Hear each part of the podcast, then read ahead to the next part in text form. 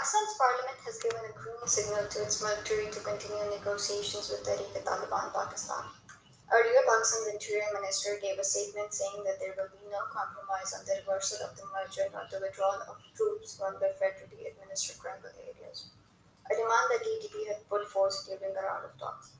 The statement given by Pakistan's Interior Minister had, however, received a severe reaction from TTP, and it is threatening to continue attacks against Pakistan if it backs out or ends negotiation. I'm an independent analyst based in Pakistan. In the next few minutes, I will be breaking down the pros and the cons of the negotiations taking place between Pakistan and the TTP, and what the potential outcome could be if these talks fail once again. Pakistan has been fighting TTP for years, and the group is responsible for some of the deadliest attacks in the country.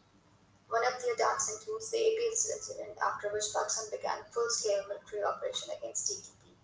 The group was forced into fleeing and hiding but started to launch attacks after regrouping from Afghanistan, and this has made Pakistan consider the option of negotiations.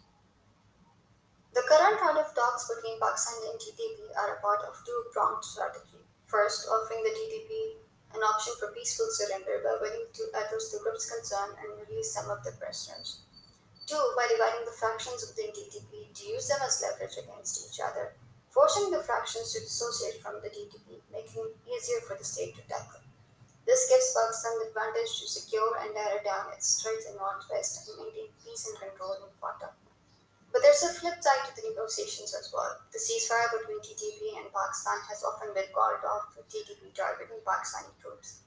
Any settlement on FATA would mean lesser military presence and an overrule of the state's laws in the tribal areas.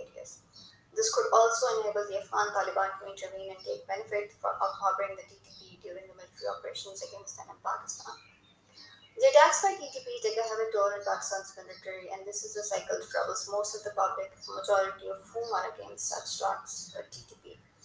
The current government is also not in a position to handle the new wave of attacks from any terrorist organization, including the TTP. Hence, their best bet at the moment is to keep the negotiations going. But the Taliban's takeover in Afghanistan has become an ideological drive for TTP to seek a separate tribal bed for itself in Pakistan, which is why it seeks reversal of FATA merger, and this is where Pakistan draws the line.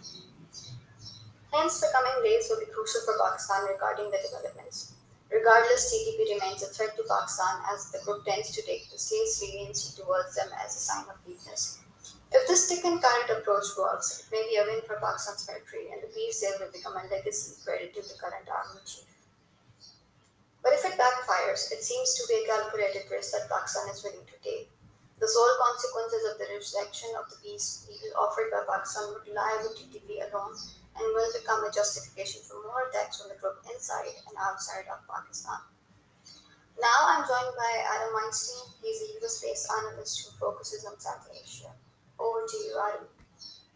Hey, thank you, Aisha. Basically, what I'd add is that look, past negotiations with the TTP have produced short term agreements that have ultimately failed.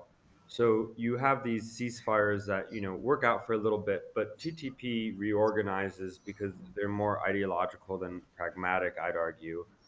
I'd probably also add um, there might be some folks in, in Europe or the, the United States who see this as as a Pakistan's problem, not to not for their concern, but I, I think that if the TTP manages to destabilize Pakistan, I don't mean in any ex- existential kind of way, but by you know causing violence to rise in the cities or targeting, uh, continuing to target the security forces, that is a, a real problem and an unstable uh, Pakistan isn't good for anyone.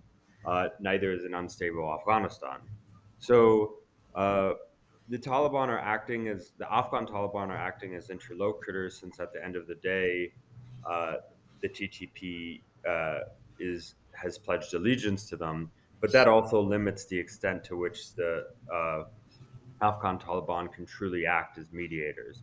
So I guess the question I have for you, Aisha, is uh, you, you, know you lived through where you you were in Pakistan during the APS attack and the rise in violence we saw in the 2010s. Are you worried that there's a return to that era potentially? Well, most of us are worried, yes. And this is one of the reason why Uh, most of us are against the negotiations taking place. But I think, like I mentioned before, the state has a certain leverage against TTP, and this is why they're making sure that negotiations go through. So, do you think uh, the state is doing these negotiations to sort of kick the can down the road and see how things pan out in Afghanistan with the Afghan Taliban and then see what leverage they have over the TTP? Or do you think they genuinely think they can get a long lasting agreement? I think there's an understanding that there is a chance of agreement.